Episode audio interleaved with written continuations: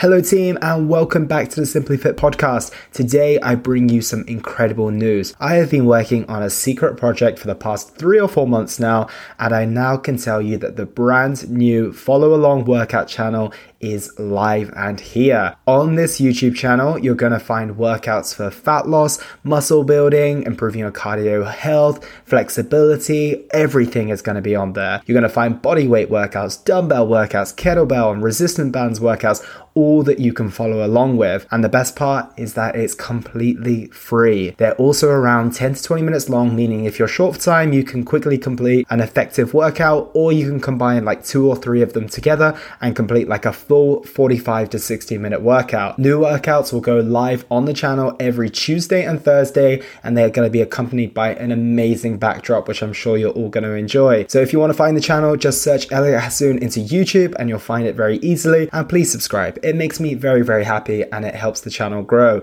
And feel free to tell your friends, your family, your pets, whoever you want to share this with, and let's work out together.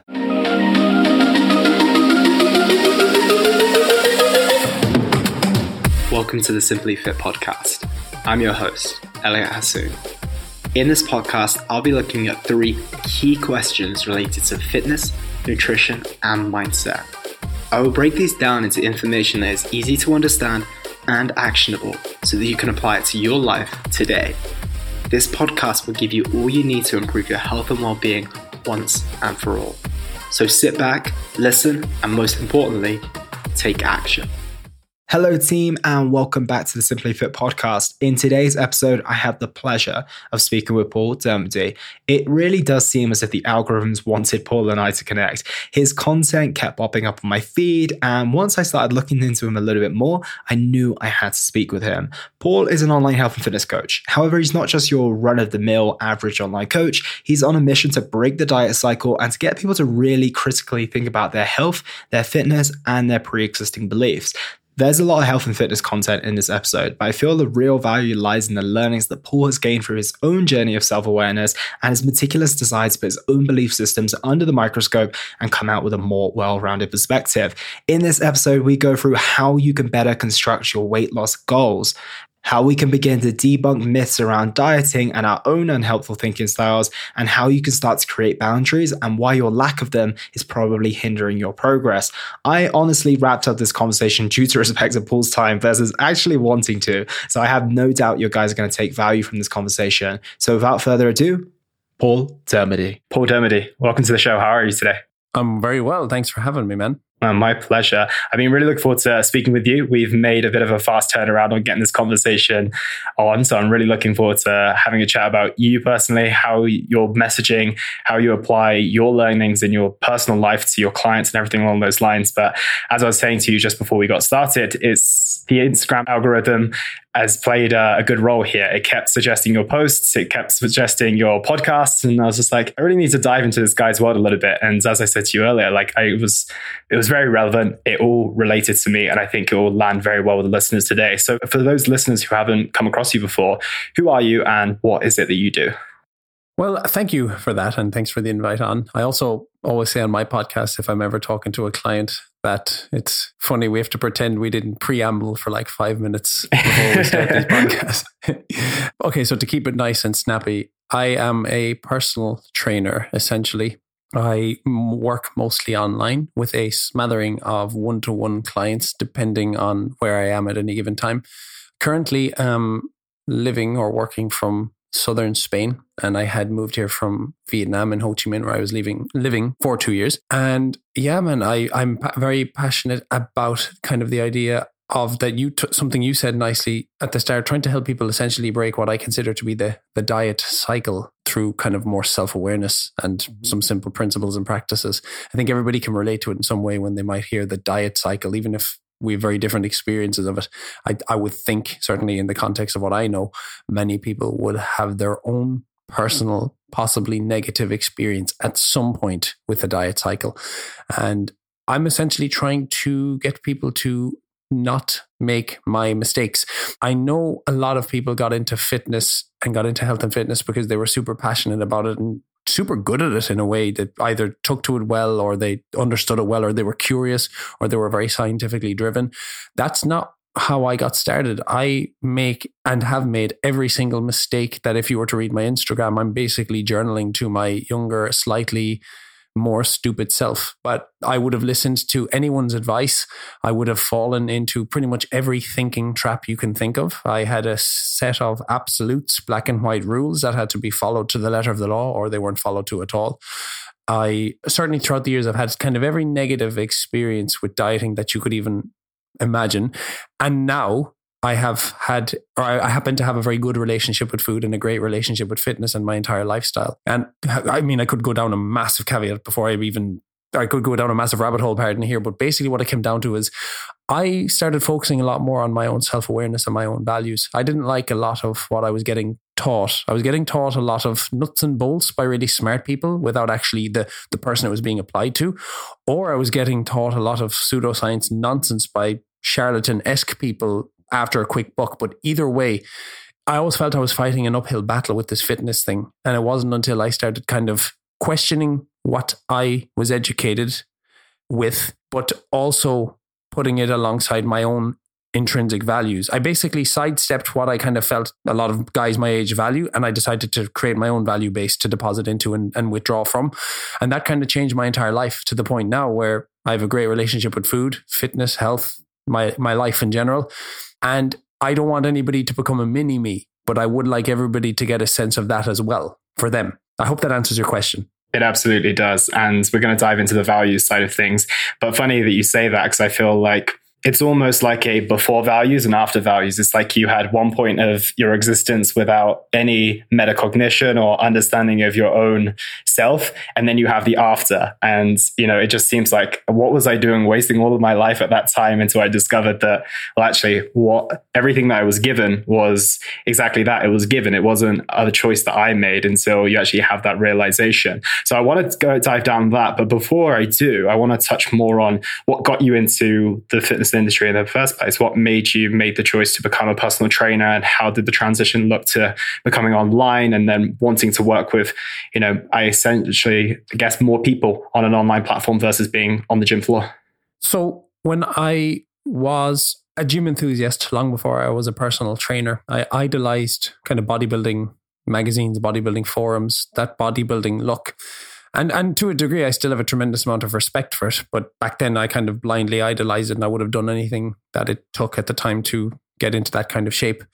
And I was about 24 years old and I moved in with two physique competitors. And because I was already kind of training hard in the gym, I just kind of adopted lifestyle habits and patterns that they were doing and applied it to my own training, lifestyle, etc. And within, say, because I had already been doing weight training for a couple of years anyway, within a year or just a little bit more than that, I found myself competing in men's physique. But as much as I have no regrets and as much as I enjoyed it and I got a lot from it, it didn't provide me with anything near as much as the joy or the fulfillment that I was hoping it would bring me. And I've since come to learn it's because it wasn't a reflection of my values.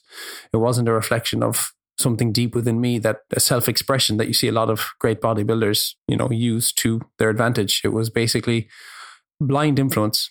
And because of that, once I was coming out of the post competition phase, I didn't feel amazing. Mentally, I felt very subdued. I felt a little bit lost. I felt almost disappointed that getting into that kind of peak physical shape didn't bring me the satisfaction that I thought it would. And I felt very confused and lost. And I started blogging about it. Just started harmlessly blogging about it on a on a Facebook page on, on a WordPress, but linking it off through Facebook. And I, I remember my very first blog was just quite simply that fine line between mastery and obsession. And I just kind of talked about mastering the fitness lifestyle is one thing, but then, you know, where's the line between mastering it versus getting obsessed about it? And it was received really well. And then I started talking about things like thinking traps and things like rebounding and yo yo dieting and basically things that I had kept falling into myself. And I had known at this stage because I had been spending a lot of time with Brian Keane Fitness, who I went on to work for. And essentially, he helped me become a personal trainer at the time. I had planned on being a personal trainer with him. And at the time, because I was quite, like you said, I had not been even considering my values or what I wanted from it. I thought I was going to train competitors and train athletes. And, you know, I was going to be that guy, the personal trainer in my gym. We were all going to get shredded and Johnny six pack and, you know, crush the world. And when I was blogging about my experiences where, where it was getting shared and commented on and, and read read say was it was from people who were fresh out of slimming clubs or diet clubs or things like that, or people that just had very, like, no real fundamental understanding of the nutritional principles and coming from kind of yo-yo dieting backgrounds. So I actually really related to Gen Pop who were struggling to get a hold on this as opposed to what I thought I was going to relate to, which was competitors and whatnot. So upon blogging about that kind of stuff, I just was very consistent. I posted on my Facebook and my WordPress most days. I didn't have Instagram at the time. I was already planning to kind of come in and work under Brian Keane Fitness, not as an intern, but as his first actual trainer because I was already qualified. And yeah, I just got, I, that's kind of how I got into personal training. It was kind of a case of the stars aligning. I had already been qualified since I've been 19 years old. Brian Keane had an opportunity for a trainer to work with him. I wanted to get into the fitness industry. I thought men's physique competing was going to give me that high that I was looking for and that I would crack on and become a fitness competitor. And that didn't do that. And I think what I felt was a lack of meaning and I needed to find that meaning elsewhere. And luckily for me, I felt maybe, maybe the meaning is elsewhere. And I've since managed that I needed that in a professional capacity. So I left my office job and I started working full time as a personal trainer with Brian. And I was just very lucky that, you know, I, I I'm not sitting here and saying I'm the best personal trainer in the world and everybody loved me, but I got very fortunate that the first couple of clients that I did work with, like the first one specifically who I took on for free, I didn't charge him, did lose 50 pounds. And his testimony was at the time as well. Think back to 2015 Facebook where the organic reach was very easy uh-huh. to get uh-huh. clients. that, that picture spread like wildfire basically around my around my town around my city. I also had brian that was getting clients. Like i was working kind of under him and getting my own funnel of clients too. And then i got more clients after that. And i just seemed to appeal to very general population people. A lot of people who had struggled with their weight their whole life seemed to trust me. And i, I don't know if it was the fact that maybe even though my fitness journey on the other extreme of being like super lean and obsessive about it, it was still this really unfulfilling relationship with food and I could relate to the aspect of finding food very hard to control. And maybe I haven't pieced it fully together yet, but I still think that's perhaps why people thought that they could trust me. Maybe I could empathize with them in a way that perhaps other trainers couldn't. And it just it went from there, man. Within a couple of years, I had already left Brian on his recommendation. He said, "Man, you've entrepreneurial tendencies. You'll do your own thing." It was the first time I'd ever considered it in my life when he said it but he was right. I did have very entrepreneurial tendencies, and I left Brian and I started doing my own thing, became a personal trainer, and you know, within a couple of years, I was full in my gym. I was, you know, I was the most expensive personal trainer in the gym at the time, and I, I was by a long way the busiest.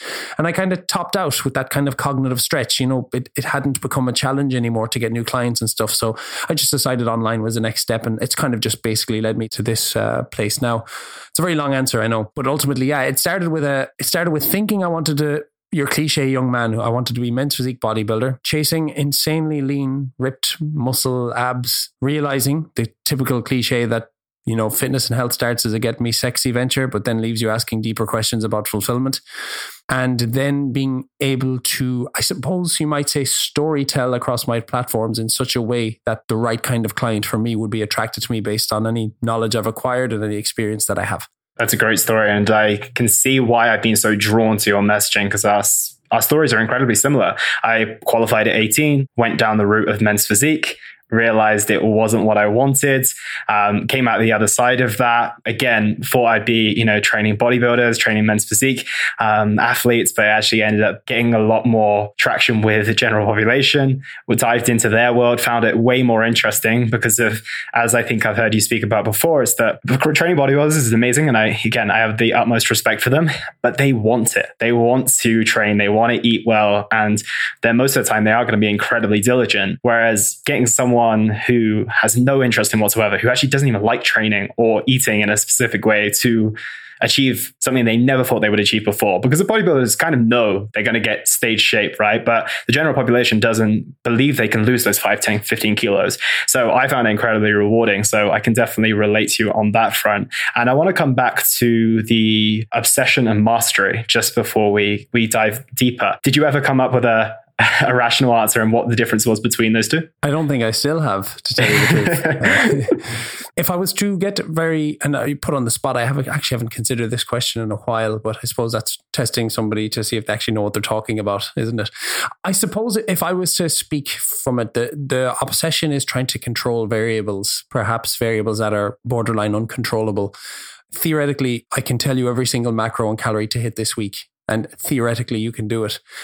But if that eats into certain values that you hold dear to you that might prevent you from manipulating the calorie balance equation to the umpteenth degree, then that might be an argument say for the difference between mastery and obsession. I know from my own experience that I have given up alcohol and sugar. I'm embarrassed to say the sugar thing, but I gave up table sugar for close to a year and I gave up alcohol for close to two. Now, to be fair, the alcohol thing was because I was trying to save my money to build my business. So I have no regrets about that, but it was part calorie fear too. So I gave up alcohol and I gave up sweets. And now that I'm a little bit older and a little bit more mature, I can tell you that when I think mastery, I think of formulating my whole lifestyle around the fact that my social life is one of my highest values it's not seven nights a week. It's usually one night a week. With my girlfriend or my friends, and maybe two nights a week. I have some great friends, especially when I moved to Ho Chi Minh. I have great friends in eh, back home as well, but they're all moved to various parts of Ireland or various parts of the world now. But in the last two, three years, particularly, I have great friends in Ho Chi Minh and here in Malaga, and I have to really embrace that. I, I one thing I've never really struggled with in my life is actually being quite a, a social person with the right company. And I really do enjoy going for food and drinks. So to me, mastery is understanding that, yeah, I'd like to be stronger. Yeah, I'd like to be fitter. Yeah, I need my social life to be in, you know, my life and maybe getting the most returns in all of those departments for the least amount of suffering possible. Obsession, you could argue, could be getting similar or better results, but sacrificing all the things that, you know, are deeply intrinsic to you, intrinsically meaning, pardon, and, and rewarding to you. I had an online coach a couple of years ago. I have a tremendous respect for the guy and I'd never say anything bad about the guy. Very intelligent, but on the human side of things, he wasn't particularly good. There was no real, just a walking encyclopedia of decent knowledge. But I remember one day I was told, don't drink diet drinks, diet coke off the table. You're not having it. And I remember thinking, what what will I do instead? And he said, if you can get some kind of like MiWadi or some kind of cordial with stevia, you can have that. But otherwise, it's just water.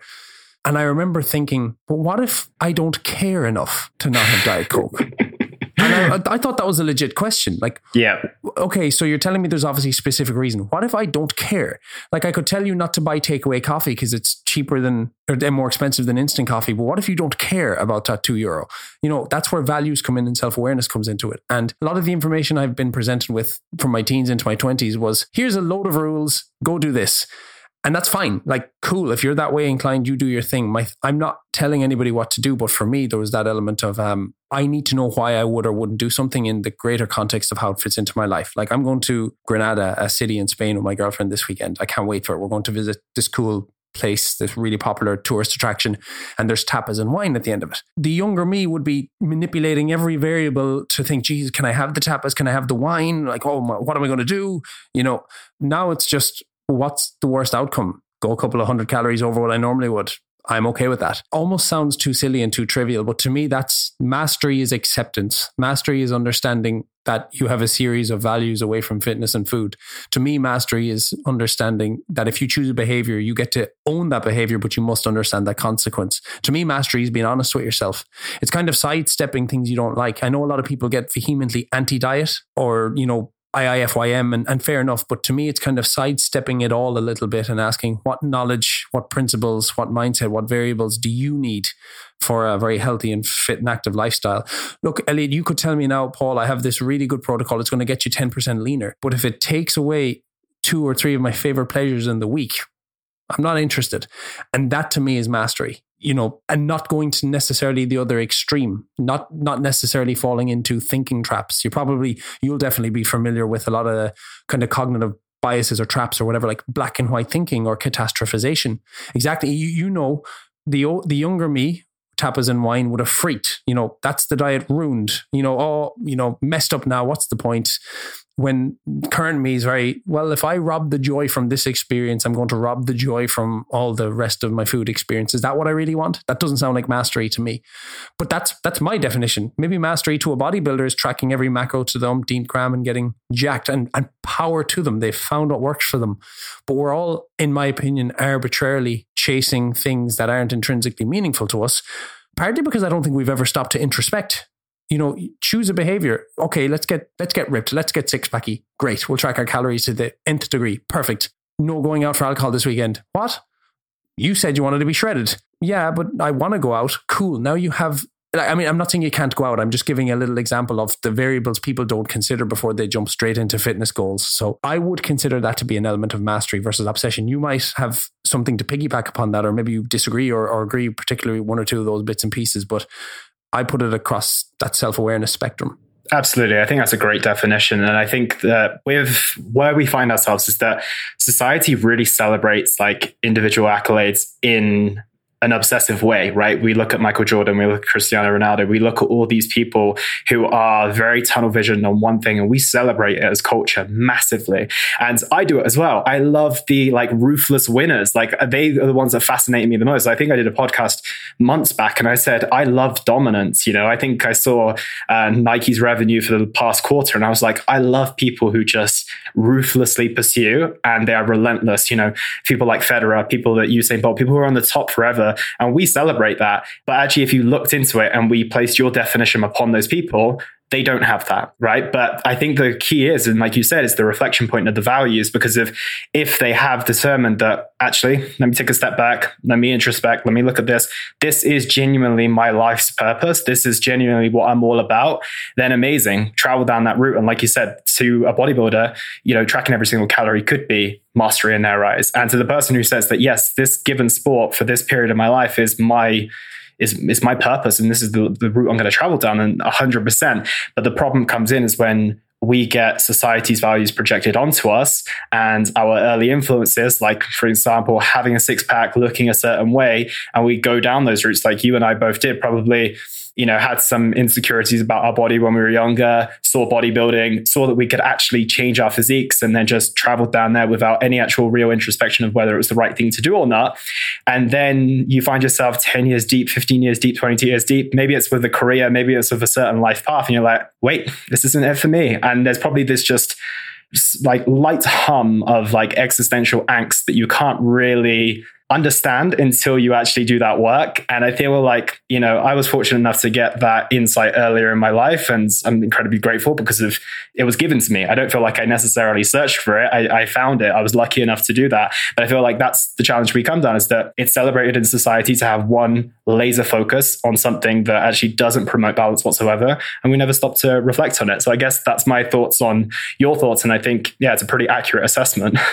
And I, am not even sure that existential angst even goes away even after you do um, explore a little bit more self. But it's but you've really got me thinking on that as well because I don't know maybe maybe this is an ideal an arbitrary utopia that a lot of us think, but that we just figure it out one day and it goes away. But I do think that existential angst kind of to some degree hangs over many of us all our lives, regardless of the decision we make. But I, I definitely agree. And, uh, you know, you talk about Ronaldo and Bolt and people like that, you know, we don't know that they haven't said, I'm going to cut off these 20 years of my life and be the best. And I'm going to be the most balanced person on the planet after with all my money and all my fame and fortune. We, we've no idea anybody else's circumstance. We obviously compare ourselves not across the spectrum, but to one specific variable in other people's lives. But we can lose the best years in our lives trying to chase. Again, I go back to arbitrary ideal based on what's being presented to us. You know, you're, you're spot on. Ronaldo can't be Ronaldo with my mentality. He can't do that because he can't go for Mexican and a pile of pina coladas on a Saturday night. He can't do that if he wants to smash it against Villa and Leicester City on a Sunday. So I'm with you 100% on that one. But similarly, I can't be happy and fulfilled in my 30s you know, I love I love my job and I love my career and I love my friends and I love my girlfriend. I can't be my best self living the fitness lifestyle I used to live in my twenties either. So it's evolution and it's change and it's it's also giving forgiveness in a sense. Uh, it might sound a tiny bit maybe meta is not the right word, but a lot of us make a lot of grave mistakes and then we spend almost times either beating ourselves up for it or being angry or going to the opposite extreme of what we used to think. I don't think negatively at all. I think actually rather positively in a weird way of what I used to think because the the miss information has made me the person and the trainer that I am today. It's probably made me a lot of a lot more empathetic to when I hear something that a client asks me, is it a stupid question? It's just knowledge they haven't learned yet. I'm not sure if I, I would have that ability to empathize with somebody had I not been through my own experiences, for example. It's also given me a good foundation of fitness. Like the truth is that chasing that obsession arbitrary ideal has given me a good baseline that I can go for a couple of cocktails and a little bit of a takeaway once or twice a week and still hold a not terrible shape because I had I did train in my twenties and yeah. I, I continue to train. I just don't do it with the same obsession. So you know, you almost get forgiveness in any aspect is kind of that gift you give yourself. And I almost, in a strange way, I do very much forgive younger me for all the silliness he put current me through. And Yeah. I'm actually quite grateful to the guy. I know child work or, or, or like inner child work is a big aspect of a lot of psychological practices, which I'm obviously no expert in, but these stuff, this kind of thing feels very intuitive to me to look back at younger me, look back at my inner child and talk to him and nurture him the way I would any child, my own child or someone else's Yeah. 10 year old. So that, that's kind of important to address as well. Just because you said exis- existential angst, that kind of immediately triggered that that thought process in me too. Yeah, absolutely. And I think um, I wouldn't have categorized it as forgiveness for myself, although I think that I would, I would take a lot of value from doing a bit more forgiveness. But I completely resonate with the gratitude part. Like I'm very, very grateful for all the, you know, mistakes and things I put myself through. I often talk about my experience with like an 800 calorie diet, trying to get into shape for a photo shoot. And as stupid as it was and how much it, it kind of messed me up both physically and mentally, I look back and I'm like, I'm grateful for that young 20 year old who did it because of now I can relate to my clients and tell them, hey, you really don't want to go down this route and you don't want to do what I did. And, you know, it's not from a, oh, I'm so special, I did this. It's more from a sense of like, no, genuinely, it's not a smart thing to do. And it doesn't have to be that extreme, but it might be, you know, someone's version of that might be dropping to 1500 calories or just not feeling that great and deciding actually, I'm cool with my arbitrary number of 12% body fat versus 9%, for example. So, yeah, incredibly grateful for that. And um, I want to dive into your experience of coming out of that. So you you mentioned you were deeply obsessed, and now obviously you very much promote the. Uh, you're not anti-diet because I don't I don't want to I want to preface that because that's a completely different thing. Uh, but you are very much against the dieting mentality and culture. Is that a fair way of assessing it? One of the quotes that I put on my very first blog, the fine line between mastery and obsession, was talking about this idea that my first conscious delve into any kind of introspection was to ask myself, why was I always either on the diet or off the diet with no middle ground? So it really, to simplify and to cut a long story very short, it very much came down to me tattooing on my brain that if you refuse to get back on the diet, you cannot be off the diet. That to get on the diet, by definition, means you can fall off it. And it's more of a mindset. It's more of a call forward to stop seeing it as something that you are all on or all off, and instead see it across a spectrum of something that you're adherent to. So you might be very adherent, not adherent, not a priority currently. Maybe it's a super priority, but it yeah, to say I'd be anti-diet is is obviously it's not true in the context. I believe anti-diet is a specific movement of people that believe intentional weight loss is harmful. That's not true.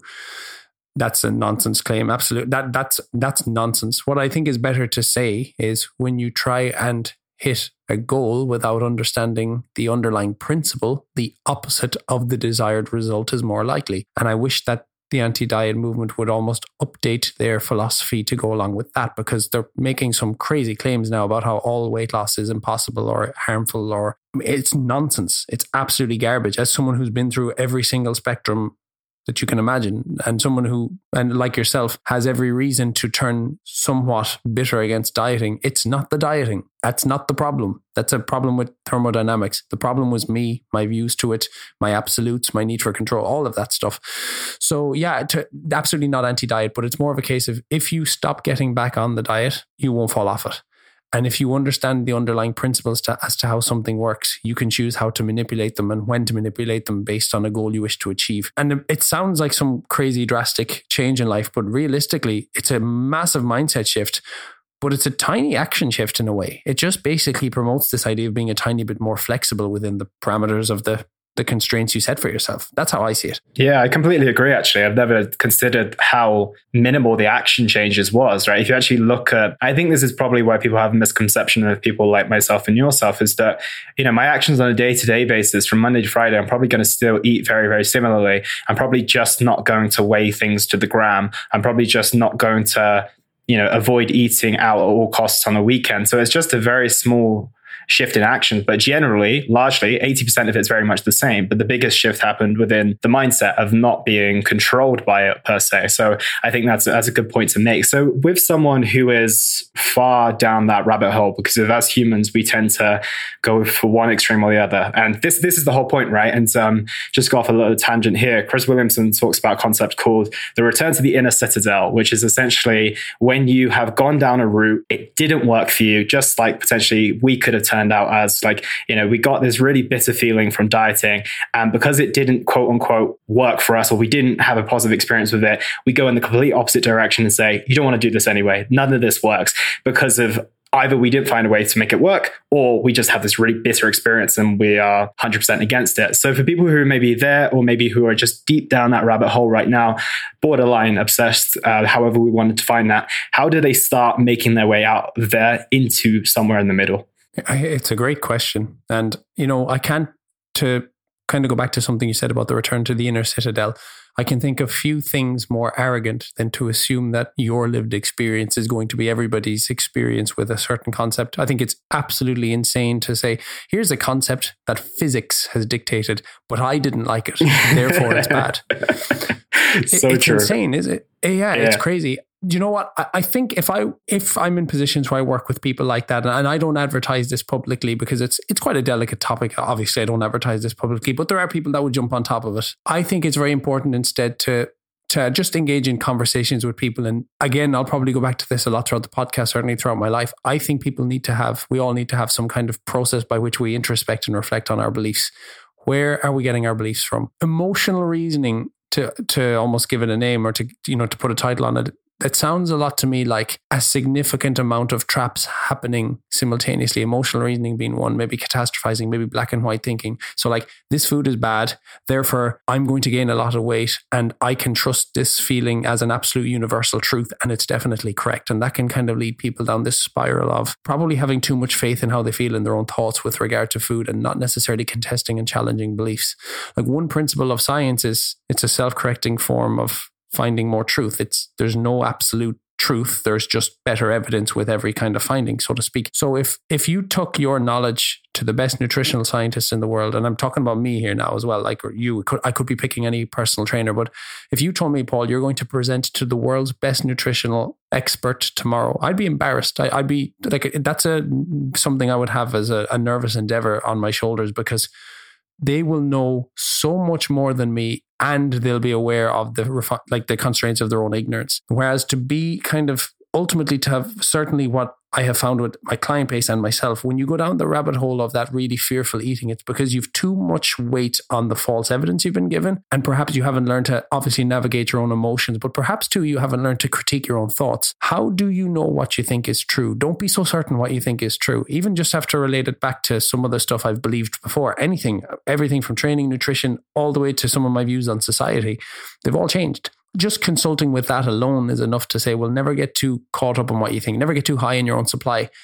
It's obviously easy to say this on a podcast talking to you, but once you begin that journey of self reflection and introspection and you use it as a frequent process, maybe journal prompts. I know that's quite a popular thing. It's not something mm-hmm. I personally use myself. I think that is a great start because that false certainty I suspect is what holds a significant amount of the pain that we continue to reside in when we're stuck in these traps. The now obviously there there it depends on the the level of them. You know, there are very real considerations, there are very real eating disorders and conditions like that that are far beyond what I could even address. And obviously I don't shouldn't need to preface, but I'm not talking here. I'm talking people who went down a similar route to me, who maybe have gotten a bit caught up in a bit of nonsense, who maybe trusted that nonsense a bit too much, didn't have the maybe you'd argue emotional maturity to sit and reflect, maybe didn't have a value system. You know what? Now, if I started a new endeavor today, forget fitness. Now, if I started a new endeavor today at 31 years old, probably the first thing I'd ask is, is it going to eat into the things I love to do enough that it'll be worth it or not worth it, as opposed to blindly jumping into something new, blindly jumping into a new diet,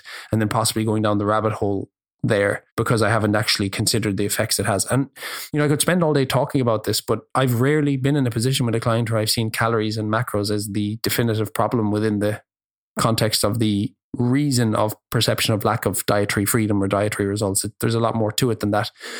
But all of that kind of encapsulates a little bit of my philosophy. Obviously, to say anti diet is definitely not true. I, I suspect from just the, even the way I'm, I'm looking at you now that you feel similar enough that not overly pro diet, not overly anti diet, but just more where is that individual at and how do you find a way to like interview or, you know, motivationally interview that person to get the best out of them so that they can get the best for themselves long after when their life. Elliot, the, the the life with Elliot, the life with Paul chapter of our client's life is tiny compared to the life without and setting them up for even just a more educated thought process is putting them in an infinitely better position than to just blindly lead them onto a 12 week diet, ultimately. Yeah, I couldn't agree more. And yeah, like I said, nodding along at every single point because I feel like it is just about, I mean, I think it starts with us as coaches, if the client has a coach, to be able to take our experiences with as little bias as we can place on them, which is actually a hard thing in itself, because um, we're always going to lean towards one side or the other. But it's about trying to find ourselves in that middle ground as much as possible presenting both sides to that individual and then allowing them to make their own educated choice, but also with the preface that you you kind of have to gauge their own self-awareness and their own introspection. And, you know, there will be certain people you work with, you're like, you know, they're just going to take everything I say as gospel here. So I do need to tell them the caveats. I need to go down these certain um, rabbit holes and go through the nuances because of they're going to take everything I say as gospel. Whereas there's other people who might be a little bit more open to thinking, oh, actually, you know, I know what Elliot said, but let me question this back to him, or let's question this within myself. And I think that's the way forward. But I'm I'm 100% like we still do health and fitness coaching, right? I'm still taking people through weight loss, and I and I as long as I do coaching for, I don't ever see myself going away from that. I couldn't be further from anti-diet as possible. And it's always on those both ends of extremes where people tend to have, you know, that, that, that tends to be where all the challenges come from in any certain situation in life, and that is just another one with the anti-diet culture as well. So that would be my thought process on it. And something that I liked that you said on a podcast that I'd like you to go into is that you just mentioned about food being good or bad. And you actually described it as contextually optimal or contextually suboptimal. Can you explain that a little bit more? Because of, yeah, you used a donut analogy. I don't know if you remember it, but it landed well with me. So I'd like you to share that if you remember it.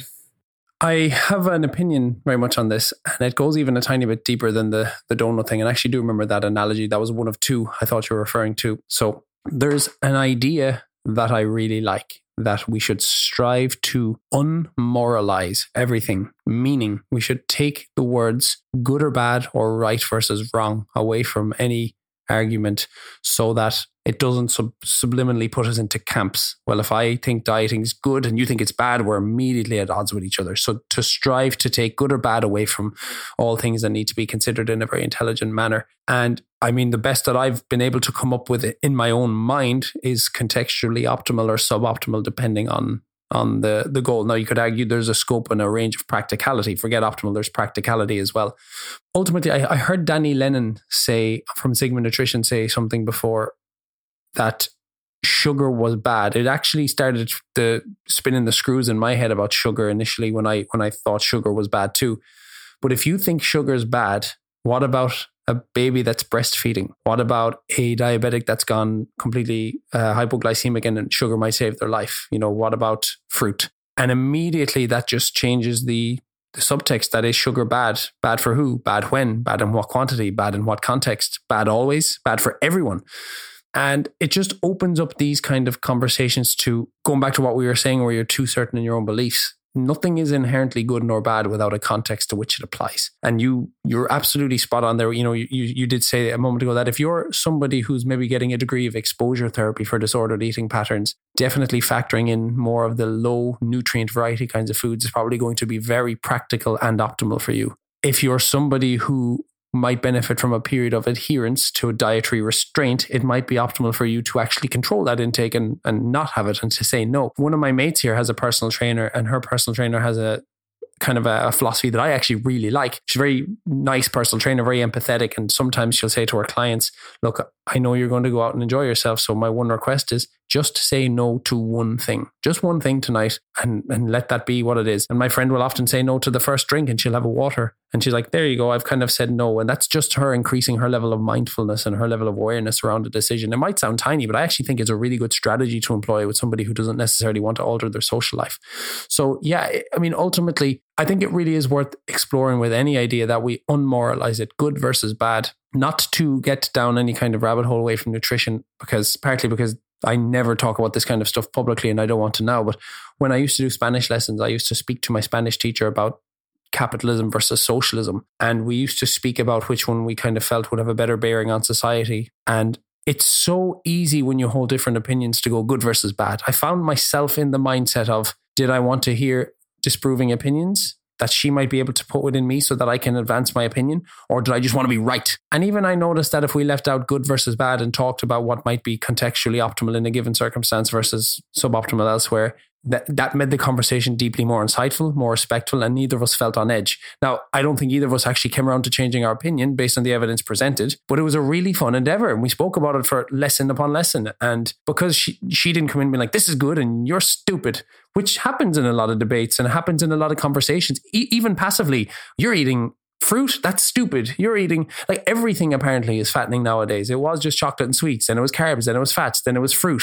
Now too much protein will go straight into like what are we supposed to eat? Fresh air you know? So if we do take away the idea of good and bad in every context and i actually think this can go to every conversation and we can actually strive to inform our opinion in a much better place. There's a blog by oh what's his name? Someone graham. It's called how to disagree and i recommend reading it. It's basically all the ways in which you might be attacked without anybody actually critiquing your viewpoint, it's definitely worth having a read on. It's definitely not I mean, you asked me something a lot more trivial than that in t- terms of food, but that's definitely worth having a read. How to Disagree by, I think it's Phil, Paul Graham. But anyway, yeah, if we remove the idea of good or bad from anything and we talk about the context to which it will apply, I think we are in a much better place to make much more informed decisions. Nothing is good nor bad without the context. I always use an example of a knife. Are you buttering toast or are you stabbing someone? You know, these kinds of things really, really matter. You know, the knife is bad for who, when, how, what, in what context. And I suppose this the reason I'm passionate about it, and you might be able to tell from my tone, is if you'd have told me a knife was bad at 23, I would have probably thrown all my knives away and like, okay, what next? So forget the good bad thing. Maybe you like it so much that even if it was terrible, like if you tell a cigarette smoker smoking's bad, is that really going to stop them smoking? Is that really helpful? But you just can't quite fearmonger around cigarettes, even though they call it, they're associated with cancer, the way you can fearmonger around food, because people just don't seem to have that sense of courage in their own convictions around food. So if you can make people more informed thinkers, if you can help people form their own arguments better, or even submit advice givers into defeat with a series of why, how does that work questions. What happens then? Bad for who? Then I think we can actually have an informed diet practice. Plus, from a purely baseline psychological perspective, nobody likes being told what to do. People like having their thoughts provoked and then they'll change their own minds. Absolutely. Wow, that was a that was a lot, and I couldn't agree more. Oh, with, sorry about that. no, it's really insightful. I'm just trying to think about where I can go first, but I think the first point that came to mind was neutrality. Right, and it's all about bearing in mind that we're incredibly emotional people. Like I think we like to think that we're rational, we're quite level-headed for the most part. But we're incredibly emotional, and our a lot of our life life circumstance in the early stages of our being are going to dictate a lot of our opinions, our, our thoughts on the world.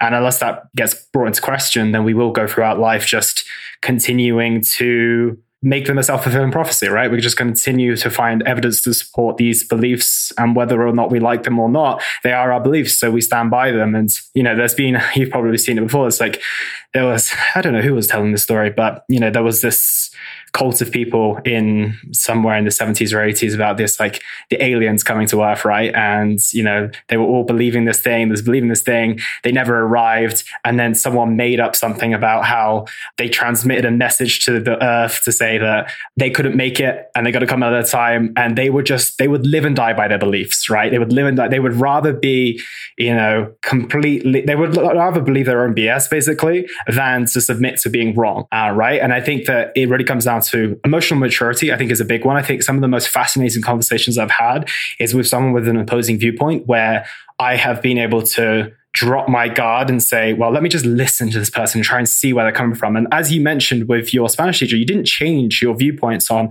socialism or capitalism. You just decided to hear from their perspective. And it was actually a lot more interesting. You probably gained a ton more value as well, right? And in ways, it might have even solidified your argument as well, because you might be like, oh, I heard what she said there, but that was, that was a little bit flawed. I'm not going to, I'm not going to scold her for it, but I'm going to take that into my arsenal now and that's going to present my argument in a little bit of a better light in the future as well. So yeah so many different places we can go down there but that does bring me on to the next aspect which is your self-awareness. You strike me as an incredibly self-aware person. You're able to exude that self-awareness and you know that metacognition from your content from the conversation we're having right now. So where did that journey begin? Was there a specific point in which it changed for you or was it specific amount of moments that all built up to one bigger change?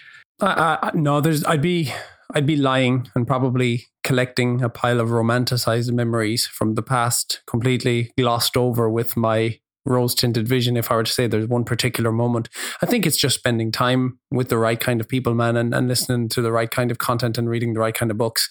But more importantly, practice. You know, I remember one time a good friend of mine was going through a breakup and she said, What book would you read? And I said, I wouldn't bloody read anything. I'd feel my emotions. And I mean, you know, I'm not knocking reading. Reading's amazing, but sometimes you just have to get, you know, get your hands dirty a little bit, don't you? So there's no one specific moment, and I even hesitate to say I'm self-aware, but it's a it's a certainly a value I strive for because I think it's a very important value. You know, for example, again something I don't really talk about often, but when I used my Spanish teacher and having conversations with her, she actually helped me evolve. I wouldn't say change, but evolve my opinion on things like feminism and social activism because all I was ever exposed to previously I had never really conversed with somebody who wasn't a like just an out and out man hating feminist. So I had the assumption that feminists were just batshit crazy before I spoke to her properly about it. And I remember she said some things and I thought, oh, that's challenging, but carry on. And she had some great points. And again, she dis- she certainly didn't change my opinion on the concept because I think it's very nuanced, but she definitely helped evolve it and she brought it forward a lot to the point where my opinion is informed now that I just won't speak about it for fear of making myself look ignorant unless I absolutely know that what I'm contributing is a better thing than if I left my mouth shut. So that's that's one example like because i'm spending i spent whatever it was four lessons a week with her for a year. One tiny example. My friends are great people for helping me do that. One of my fr- friends in vietnam used to come out with these little pearls of wisdom. We'd just be looking we'd be in the gym together in vietnam training. And this is a very quiet guy very off the radar has private Instagram, less than 100 followers, small group of friends, very smart guy, like he knows what he wants. And he was looking at this lovely villa to with a pool to to move away to. And I he, he just said would you be interested in moving to this town if a group of us did it? You know maybe plan have our friend circle there. That'd be great crack. And I said god you move fast. And he goes life is all about deciding what you want and figuring out a route to get there. And I was just I just heard that and I went yeah you're right you're absolutely right. And I think most people let fear stand in the way or they let someone else's opinion stand in the way. Maybe you should be becoming a doctor or the weight of a family member or a lack of confidence or courage. So there, there's absolutely no one thing because I would hesitate to use the term self awareness, but I think it's been a commitment to practicing the uncomfortable kind of experience of weighing up where I'm wrong, where I'm, my opinion might be incomplete. Also, the, the knowledge that I've never met anybody on the planet whose opinion has been all complete. Like I follow a guy, Jordan Peterson. I don't know if you you follow him. And and I would be a fan of a lot of his work. His opinions aren't all complete. I don't listen to everything he says and want to, you know, I don't do everything and, and whatnot. So that helps a lot just knowing that everything I hold can be expanded upon, can be improved upon. That the that'll be largely dictated by the people I listen to, the ideas I entertain, the conversations I have.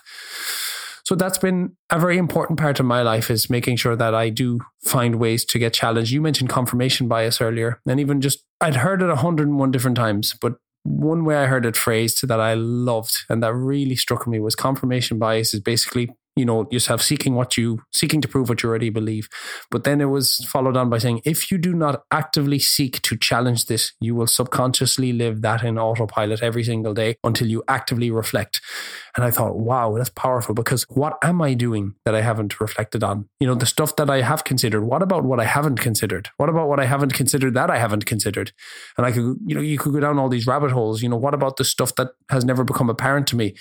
And yeah, man, it's just it's just a case of making sure that I have. For some people, it's journaling. A lot of people have you know do well with journal prompts. For other people, it's very thought provoking conversations. I think you might agree. I think a lot of people don't do very well with having their ideas challenged. They feel that, that like it's an intellectual threat to their intelligence. But I see it as a very good thing. My argument needs to be robust. If my argument isn't robust, and I don't like how you're challenging me, I can dismiss you. Oh, I don't like your tone. You're rude. But that's not me defending my point. That's not me making a very intelligent argument. If I was able to make an intelligent argument, I would say, well, actually, evidence doesn't go along with your logic, but you know, have at it. So yeah, and that's because things that help people um, are identifying with their beliefs, right? So it's not that you're ident- attacking their belief; it's that you're attacking them as a person because if they are so closely in touch with that and it's everything they are. And I think once you, like you mentioned, you step away from it, you're you're able to challenge your belief before someone does, and you're also able to separate it from your identity. You don't see it any longer as a personal attack, right? Identity 100% i think that's a great word to use in this context. I think there's too much I, I think it's the cause of a lot of suffering a lot of the societal thing between all this stuff in societies like all the you know the very controversial stuff you know cancel culture and whatnot because people are identifying way too much at one particular facet of their identity and getting very offended when that's challenged in any way. I, I very much agree with that. And also other people tend to present themselves in such a way that you tend to admire or not admire as much. And I don't know about you, but I see certain people who come across a certain way. And I think that's a really attractive, endearing way to come across. I hope I come across like that to certain people as well. You know, yeah, that kind of way. Absolutely. And that's what I love about these podcasts as well. It's funny, um, I had a conversation with Stuart Sandeman, who's a breathwork expert, um, just a couple of weeks ago. And I got off the call and I was just like, I'd like to be a little bit more like Stuart. You know, he's just like very calm, very collected. His energy was very natural. It wasn't like he put on anything at all. It was like you felt this, this sense of endearment and this sense of care and compassion, which I think a lot of people try to put on, but it just felt so innate. So anytime I see like ounces of that in people, I'm just like, oh, I'd like a little bit of that in me with my own spin. And I think that's ultimately what creates your character and identity. And I think if you've got the the ability to step back and actually admire traits in other people, which I don't, I think we're actually usually quite against unless they are an elk of Cristiano Ronaldo or Kim Kardashian. Like we don't like to admire people who are maybe within our reach because we see them as competition, right? But if we are able to just look at the people around us, we can probably mimic and um, you know take aspects of them even more effectively because of their example is so close to us, right? Whereas, you know, you might want to relate to Cristiano Ronaldo, but you, you know, when we look at the degrees of separation, it's probably much further than the person in your friend group who you like their way of arguing or their emotional maturity, for example, as well. And, um, coming on to that next part and also the self-awareness you mentioned you don't like the word self-aware or describing yourself as it i like to say it as having an ounce of consciousness just an ounce not not much more so so so that's what i would describe you as and it's kind of what i like to maybe half an ounce of myself so yeah that's kind of the route i would go down you know, uh, thank you for that. It's very kind. One one thing I find very attractive and endearing in people, it's definitely had a big impact on me, is if it's authentic, and obviously I'm using my intuition with that one. I love when people are very aware of the role their own ego plays in their level of consciousness. Because if you notice people who talk about that kind of stuff and they do it very authentically and they do it from a very knowledgeable place, they'll they're very aware that it's their own perception of the world that guides the reality. They're very aware that we're all projecting our lived reality and our lived experience. It's just some of us are better at catching that and being aware. And probably most importantly, those people are very good at not pointing the finger out, or when they get tempted to, they usually do point the thumb back in. That I would love to say something like, "Oh, they don't judge." I don't think that's possible. I think we all judge, but they seem to be very aware of the role that their ego plays in their consciousness and and you know that kind of self-identified I in these autopilot behaviors. That's something I find particularly worth aspiring to, and it's something that I pay a lot of attention to. And by no means have I cracked or anything like that, but just it's it's very obvious to me when you meet somebody who has that real sense of awareness around it. You know, there's a certain tranquility and a certain acceptance. And I find that a very nice trait. I agree. And I think I think the reason that they put off such a good energy and aura is the fact that when you don't accept that, you tend to be a lot more critical and harsh with yourself. But I think if you, like you just said, it's impossible to judge people. So if you accept the fact that you judge people, but to the best of your ability, you try and take a step back and you reflect on that yourself. You don't scold yourself once again, but you say, okay, Elliot, was that a nice thing to say? Can we, can we reframe this a little bit? And then, you know, there's a lot more of that forgiving nature to themselves. And I think then they exude that energy as well. So I, I completely agree. And coming to a more actionable standpoint, how do you apply this with to your clients with the work that you do because of you know a lot of people look at health and fitness coaches and a lot of health and fitness coaches are just training and nutrition as you uh, described your coach back in the past walking encyclopedia incredibly intelligent uh, when it came to this knowledge. But missing that kind of personal element, which I think is key for general population. I know it has been in my work as well. So how do you practically apply your learnings to your clients? And have you seen them take on specific aspects that you've done your best to impart on them? Well, I think some trainers are going to be good for some clients and others not so much. You know, me and you could be presented with the exact same person. She, she or he is going to gravitate to one of us more than the other. And I think that's a very normal practice. But yeah, I, I see this kind of work well with the people who are naturally gravitated towards me. And, you know, I don't know if it's because are they attracted to me because of the way I speak in my podcast and my content? Or, you know, do they work with me and then these conversations become apparent? You know, kind of chicken egg scenario. But yeah, I think particularly in the last couple of years, a lot of people that I've worked with have definitely been ready to perhaps have levels of their their bias challenged. I try and work quite closely with people as best I can. I, am obviously not for everybody, and I'd love to pretend everybody's been a, a raging success story, but that's just not the nature of personal training. But it it does tie into it because of the structure and the way I work it. I do try and get people to it's way too cliche to say have a compelling why because I actually don't think you need a like nutrition is about like food is food is the thing we need to keep us alive. It's always going to be there. We need it to the day we die. So your why is going to take you to the Ballon d'Or if you're Ronaldo. For me, for nutrition, I do think you actually need more of a, you know, how are, eh, practical. How are we going to get you the approach you want? How are we going to keep food off the mind 24 7? How are we going to keep an element of routine and stop the wheels perceivably falling off when they might have done in other approaches? What re- realistic approach do we need to take so that there's no perception of over restriction? But whilst we do it, that you have to exercise restraint. Or if you don't understand that there's a consequence, and if you're okay with that, then that's fine. And you don't complain about lack of results. And I don't mean that in a cold, unempathetic way. I absolutely don't. I, I mean that in a very practical.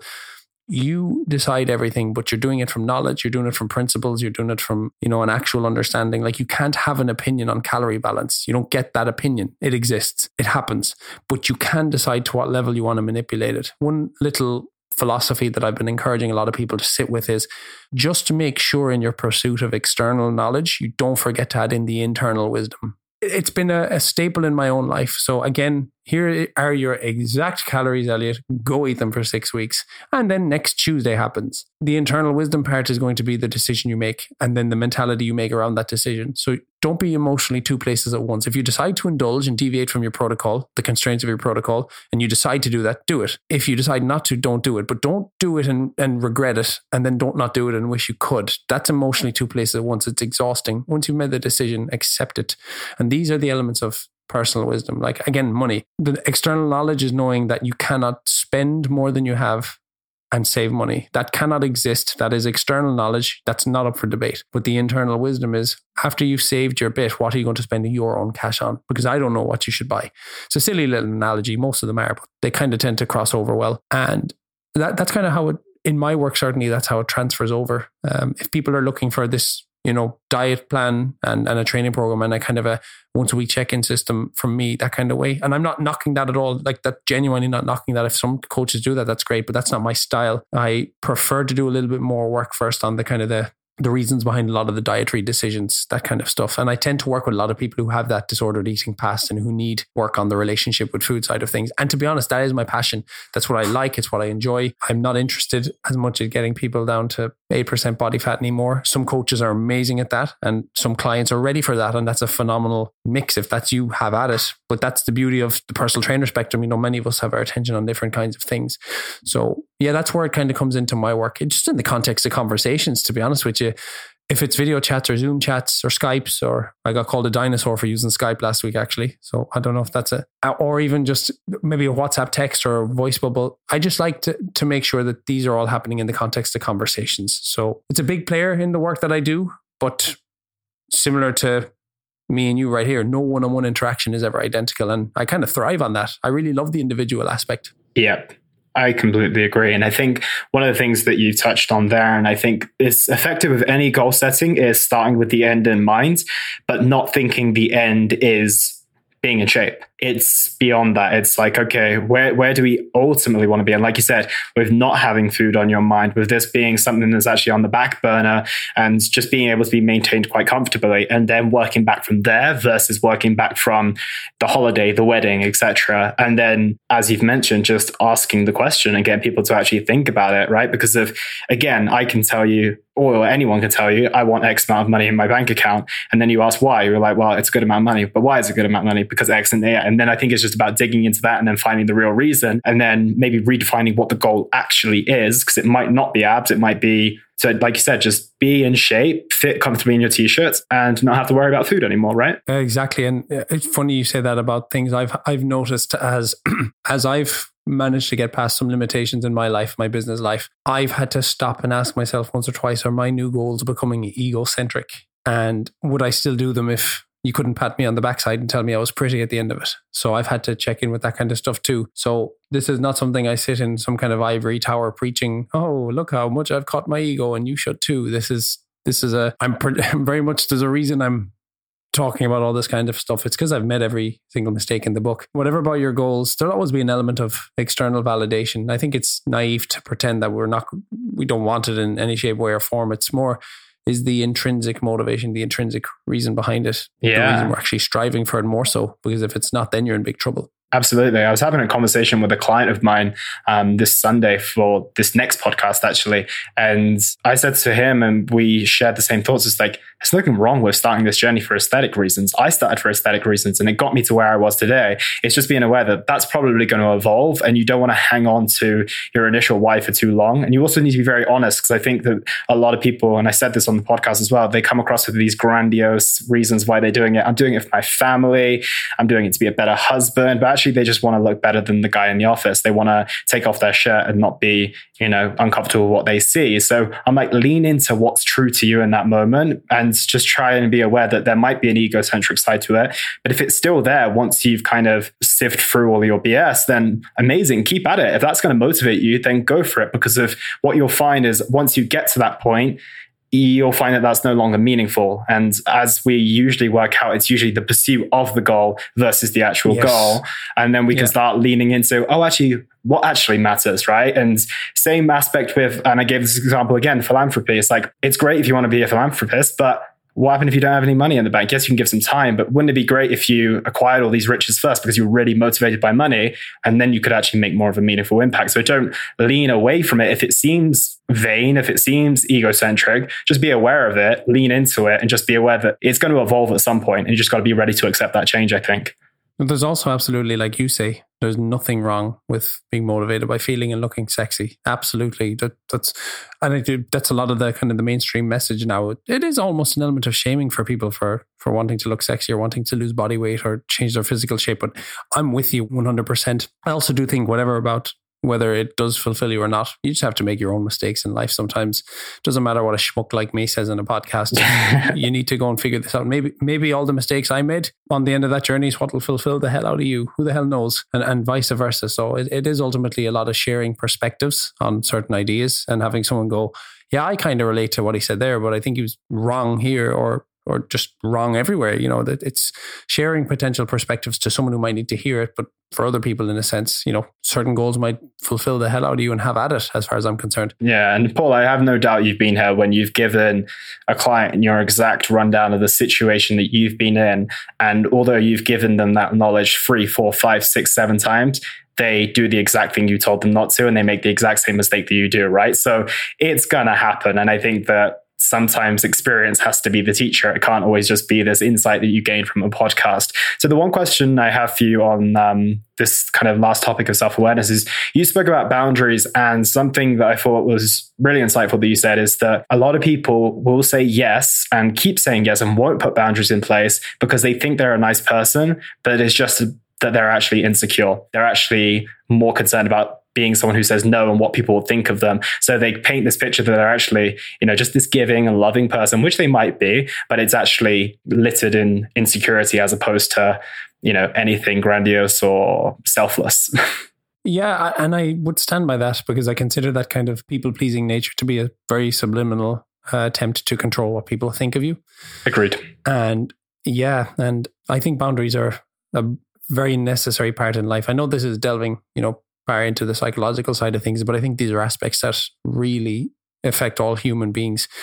And you know, there's certainly, as far as I'm concerned, I think I think of boundaries in almost three ways. I think of the kind of the rigid and unbreakable boundaries, where it's these are my beliefs and nobody's breaking them, and they're very detrimental, in my opinion, to most things in life, relationships, etc. I think if you're too rigid and unbreakable, you leave yourself, I was going to say open to, but actually closed to a lot of life's opportunities, in my opinion. Then you have kind of loose and undefined boundaries, which is basically anybody who tramples hard enough will trample all over you. And then you have a more of a personalized sense of what I would argue to be authenticity. And that's kind of having a basically a set of conditions that you hold with yourself, basically that make your life better and therefore the lives of those around you to be better. And I think it's very easy for the, you know, the, I talked about the ego earlier. People smart people who understand the ego have very much taught me that your ego will create the story that you're a really nice person because you let people walk all over you and you're people pleaser. And that's because of all the goodness in your character. That's not nice. Nice is giving f- when you have the option and the courage not to and then decide to give. Giving because you're not strong enough currently to say no is not nice. It's weak. And, you know, that's a very strong sentence to say, but it's true. And for that reason, I absolutely consider boundaries. I talk about this a lot with my girlfriend. Like we talk about it quite a bit, but boundaries and values are two of the most important words I think you'll ever talk about in your life. And this this is just a personal thing, but boundaries I kind of loosely define as what I won't tolerate, and values I kind of define as what I'm moving towards. And I think they're two of the more important things to have in your life. Otherwise, otherwise, when life gets difficult, you're not going to quite know what you stand for. That's how I see it. Yeah, a really valuable insight. And as soon as you said values, I was just nodding along because if that's what I link them both to, right? I feel like once you have your boundaries, no, once you have your values in place, sorry, you're able to create boundaries based off of those things because of you know what's important to you and you know what's not. And as you mentioned, if you don't stand for anything, or if you if you don't have things that you stand for, you don't really stand for anything. You can be blown in plenty of different directions, and you might find yourself in a position where you know you're doing things or living a life that you don't particularly enjoy. But the it fundamentally just comes down to establishing what's important to me, what matters, and what will and I won't stand for, as you mentioned, right? hundred percent. I, I share a quick personal story that might make me sound heartless and cold, but my sister, my sister recently gave birth, and me and my sister is my best friend. She's the sweetest soul on the planet. I love her so much. And she said to me when we were talking, she said, We were going to ask you to be the godfather, but we want her daughter to be, if it ever happens, to be raised by somebody who's going to be around Ireland because we don't want our daughter to ever have to leave Ireland. And I was like, yeah, that's I understand. And she was, unless you'd be willing to, unless you could see yourself living back in Ireland, if anything ever happened to us and take care of her. I said, no, me living in Ireland again in my life is out of the question. So if that's part of the prerequisite for to be the godfather, don't put me in there. I said, I'd love to be. I would do anything, but that's the only one. Like it'll never happen. I'm not going to lie to you. And then she said, this is this is why I love you. I can always you know, you, I, will always depend on you to be very honest to me and, you know, uphold what you think. And it's, it's only a small little example, but I have friends that are in difficult situations with families, living situations, accommodations, shared rent ventures, where they haven't enforced the boundary that they're not happy. And then they're getting resentful to people for perceivably walking all over them, but these other people don't know they're walking all over them. So a lack of boundaries can feel like taking T- getting taken advantage of. But realistically, there's been there's absolutely been, like you said, there's no communication to to suggest that there's been a space infringed upon. So me, just for example, laying that to my sister, going, "Hey, I'll do anything you ask except move back to Ireland." It is not happening, and that's just me putting down a, a very strong boundary and a very important boundary. I would ask, and that's how a lot of families end up getting into a lot of conflict.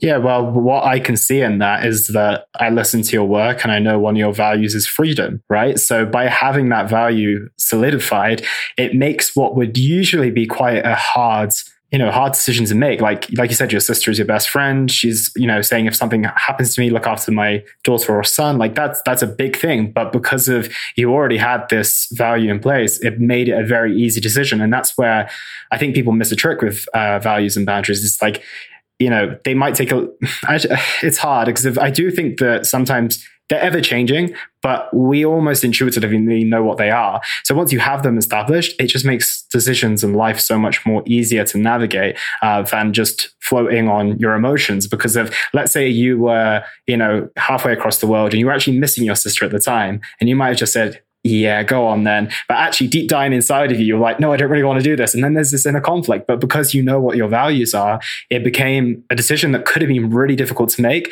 the one that became actually quite simple and your sister actually respected you for as well, right? Yeah, absolutely. And, uh, you know, I, I don't know how that story would be received by people, but it's just it's just one little tiny example of me of why they are so important. Because as you said, you can agree to these things in in the moment, and then ultimately you have to have a, a series of difficult conversations. But I actually think boundaries are an, a very important thing around food. For example, I think a lot of the time we talk about dietary freedom and the way it's portrayed in social media, just to change topic slightly. And it's almost this thing of flexible. Di- it went from, you know, flexible dieting to if it fits your macros all of a sudden to you can do anything you want without consequence, which is obviously not true. One of the ways in which I would encourage people to have maybe healthier dietary guidelines without the perception of punishment is hold yourself accountable to a set of boundaries and standards. You have you have boundaries around, I'm sure, your spending. Probably have boundaries around, I mean, you absolutely have boundaries around your sex life. Not everybody gets to touch your body. Why wouldn't you have boundaries around your food intake if there's a result meaningful on the other end. And I just think boundaries are a really good recipe for anything meaningful in life. I don't know if you, you agree. It's something I suspect. I actually have no knowledge for this because it's presented in a very pop psychology way in social media. I'm just wondering if it's breeding a lot of low key narcissistic values in a lot of people where people are misreading it and then becoming intolerable as a result. Yeah, I think the age of social media doesn't allow a lot of room for nuance. And I exactly. think I think that's the issue. So if you've already got someone who has a little bit of a proclivity towards narcissism and a little bit of self obsession, then if you plant something like that in their mind and it lands in a way that kind of feeds into that narcissism, then you're going to create, you know, even more of a narcissist. But I think, I don't necessarily think that it's making anything worse. I think it's just kind of the same way that alcohol makes you more of the person that you potentially could be. If you just lose your inhibitions a little bit. So I think that the same with social media, right? Is people like social media is the problem? I'm like, no, people are the problem, right? And the, yes, there, there could be a debate to say, let's put some boundaries in place, especially for younger people. But, you know, people are going to do what they're going to do. And already, if you've got proclivity towards that and you do, and you're run by your ego, then there probably is a, a large amount of people who falling victim to that. But equally, I would like to think there's a large amount of people who are benefiting benefiting from that and who are actually looking into self awareness and actually creating some good boundaries for themselves and not allow people to walk over them and it's for the better ultimately. I hope anyway maybe that's utopian view of no, the world true. but i think you're yeah. right. I, no i think you're right. I think that's very true. I do think it's probably encouraging a lot more introspection than anything. It was just a, a thought that was on my mind but i think you're actually right with that. No I, I think it comes back to the lack of nuance in social media and i think everyone wants this black and white answer and comes back to black and white thinking again but it's it's all contextual, as you said earlier with the dieting side of things. It's all contextual, and you know your values on you know someone's other value, and, and I'm not sure how yours kind of map out in terms of a hierarchy, but someone's might be family right at the top, and they might disagree with everything you just said. They'd be like, "I'm going to sacrifice my personal freedom over everything," but that's where we have to just be open to say, "Well, this is Paul. This is his set of values. Clearly, he he obviously cares about his family. We can't take that away from him, but freedom ranks." I mean, by the by what you just said in your actions, I guess freedom ranks higher than family. Is that fair to say? That might be quite an absolute statement, well, but no, I mean, you, you'd you'd have to judge me by my actions. I suppose. I mean, I suppose it depends on how you to define it if I would flip the argument back that it wouldn't be a particularly fair expectation of a family to put on you to sacrifice the stuff you want to do in life to be with them as well. So it, it really depends. I think if communication is clear and everybody's in agreement and everybody knows and respects the boundaries of the other people, then I think it's fine. Like, I mean, I've given you one tiny example of something that I've done in a no, like without you knowing or anyone knowing all the yeses that I've done, for example, or anyone that would have done uh, any context. So, but yeah, I agree. I mean, you're not wrong when like I choose personal freedom over pretty much everything else. But that's because I do subscribe to the idea that if you're not fully happy and fully content and fulfilled, then the system isn't as effective as it could be all around you. And be that as it may, I wouldn't be afraid of any judgment for it. It's it's the it's the choice I have made. Yeah, maybe it's me trying to apply a black and white thinking to a situation no, that's definitely no, not. That's a good uh, question. You, mm. you, you got to probe. You got to probe these things. It's like you said, like social media doesn't. Uh, you said social media doesn't offer a lot of nuance. It also offers a lot of people a chance to kind of chime in with what they disagree with without understanding tone. But I, I, like this, man. I like when people present back difficult questions to you and really challenge you. Like it, it is quite a challenging thing to have someone say, you know, are your, are your personal values then higher than that of your family? And it's like, well, based on my last story and the fact that I live in Spain, that's an argument you could make. Absolutely. Suppose it depends on what are the overall values of the family. Is it, you know, my parent, I've always, always wanted to live in Spain. And my parents were the first to tell me, first two people to tell me, go, get out of here, see the world do it. Like, don't come home until you're ready. Don't come home if you don't want to. So that's part of the conversation too, in a sense as well. So it's it's an interesting one to explore. Mm, absolutely. I think we can live our lives by hiding from what actually is truly important to us and saying things like we prioritize family. But I find that that eventually turns sinister if we don't actually lean into what truly means a lot to us, because then we just grow resentful and all of that type of stuff. So I think actually, even though it might sound a bit harsher to most people listening or who haven't really had that thought process, it's actually you probably show up way better for your family because you're in line with your personal values versus, you know, just acting in alignment with someone else's. Yeah, I'm not sure that sacrificing what you want to do because somebody else asked you to is actually necessarily valuing them And uh, it might seem like it on the surface, but we don't know that that's not weakness and lack of boundaries masquerading as selflessness as well. Agreed. Agreed. And just to wrap up on a few more questions, I mean, I could speak for hours. This has been deeply fascinating for myself personally. So I hope the listeners have gained just as much value. But if you had a final few couple of messages uh, that you wanted to leave with people today, maybe just to apply in the context of their own health and fitness journey or their journey of personal development, what three things would you land on? Uh, okay, it's a good question. I suppose the first one I would offer is to have a practice of reflection, introspection, whatever you want to call it. Have a practice whereby you evaluate who you are, how you think, where your beliefs have come from, and lean into it, even where you're going. I don't know how you actually develop that practice because I reckon it looks very different to other people, but I think that's a very important thing. Uh, the second thing I would say is to always think about inclusion rather than exclusion. As a, like if you're planning your next diet don't think about everything you can't have. Think about everything you need to include. Everything. If you need to include more vegetables more fruits for the micronutrients if you need to include your social life and your partying put that on there too. If you need to include date night, put that on there too. Think inclusion, think of all the aspects between the, the nuts and bolts of health versus the more extraneous things or whatever you want to call them. Think of all everything that you need to have a good life and put an inclusion mindset rather than an exclusion mindset, and it will be infinitely more rewarding and fulfilling. And the third thing would be, this is a good question.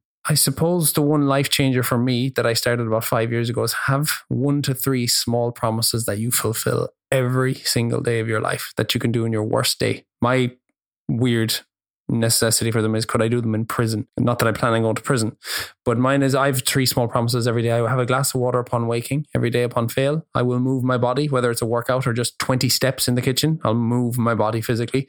And I will always eat a nutritious or a satiating first meal of the day. And there are three small promises that I keep to myself pretty much every single day without fail. I think the only one I've actually failed for the last five years was I've had a couple of like pastries for breakfast in certain holidays, but I don't mind that. But uh, aside from that, I think having three small promises, because even if your day gets away from you and it feels a bit heavy and shit, you can still say you kept the smallest of promises and you showed up for yourself in the smallest of ways. The introspection is because you're going to evolve and grow and develop and you're going to need a way to consciously make that happen. And the inclusion is because a lot of us get tempted to very much exclude all things we love. But if you focus on more what you need to include and you have that permission and you know absolute yeah we'll say constant permission to have and include anything you want in life all of a sudden they don't they don't get perceived as threatening. I get a lot of people that say oh i would love to start a new training regime, but I have a dinner out Saturday night and then Saturday week and Saturday week. So I can't get a smooth run. And I just think from a bird's eye view, if you're eating four meals a day and that's 28 meals a week, are you really saying you can't get strong or fit because one of your 28 meals a week is going to be in a hotel? Or is it because you, you're giving yourself an out to let that meal turn into a complete fuck it weekend? Because that's not the same thing. So these bigger picture kind of mindsets can be very helpful in the context of nutrition and to a degree personal development. That's kind of on the spot they're the answers I'd give you today, knowing that if you ask next week, it would probably change. Yeah, I think on the spot, that's a pretty solid set of answers and incredibly well rounded as well. So thank you for those. And my final couple of questions. The first is uh, what impact do you want to leave on the health and fitness industry? What impact do I want to leave? I want people to never be on or off the diet. I want people to improve their relationship with food through escaping the diet bandwagon. If you cannot be off it, you cannot fall. If you cannot be on it, you cannot fall off it. Amazing. I think that's an incredible insight. And it just adds to the 30 or 40, 50 incredible insights that you've left with us today. So the final thing I want to ask you is where can people connect with you? Where can they dive into your world a little bit deeper? Uh, Instagram is probably the, the easiest way, Paul Dermody PT. Uh, I also have a Medium account that I publish semi frequently. And yeah, there's the place you can find me on Instagram, mostly Amazing. on Facebook. And your podcast, right? Oh, and my podcast, yeah, absolutely. My girlfriend will kill me. She's she's working with me now, and she's trying to turn me into a more efficient marketer and a more efficient, pretty much everything. Like I'm quite content at the moment, which is a dangerous word, man. Content is a dangerous, dangerous word. But my girlfriend's coming in, very intelligent woman, and she's trying to be like, we can do this better, advertise this better, you know, be more efficient here. And I can see her holes, but she'll kill me if she hears me not advertising the podcast. Long story short. Amazing. And she was featured on the podcast in the early stages, right? What yeah, happened to that? She, she, she just used to do it with me, and then we just stopped. She stepped back from it. Uh, she was working with me prior when this all started, and then just because she had work commitments, she was she's a she used to be a full time national school teacher, elementary school teacher, and um, was working in a private school in Ho Chi Minh and just kind of stepped back from the business a few years back. But now there is, there was, I was getting to that stage where I said, look, I definitely need a second pair of hands. I'm going to get overworked soon. I don't want to be dealing with it all. So I need somebody. And she was ready and she was like, yeah, I'm ready to come back into the business if you need someone. So she's worth with me now again.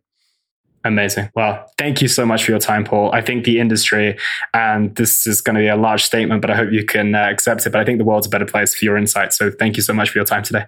That is a very kind thing to say, and I really appreciate it. And thanks, Elliot. I've I've absolutely loved chatting. I really enjoyed it. My pleasure. Perfect. Thank you for listening, team. Take care, and we'll speak to you very soon. And that was the Simply Fit podcast. I hope you gained a huge amount of value from today's episode. I feel inspired to improve your health and well-being be sure to search for Simply Fit in Apple Podcasts, Google Podcasts, and Spotify, or anywhere else you get your podcast from. And go ahead and subscribe so you don't miss any future episodes. Also, if you like the episode, please don't forget to give it a five star rating. I'd love to hear your feedback or any questions you have. So reach out to me on social media. You'll find me on Facebook and Instagram at Elliot Hasoon. Thank you so much for listening, and I look forward to talking with you all on the next one.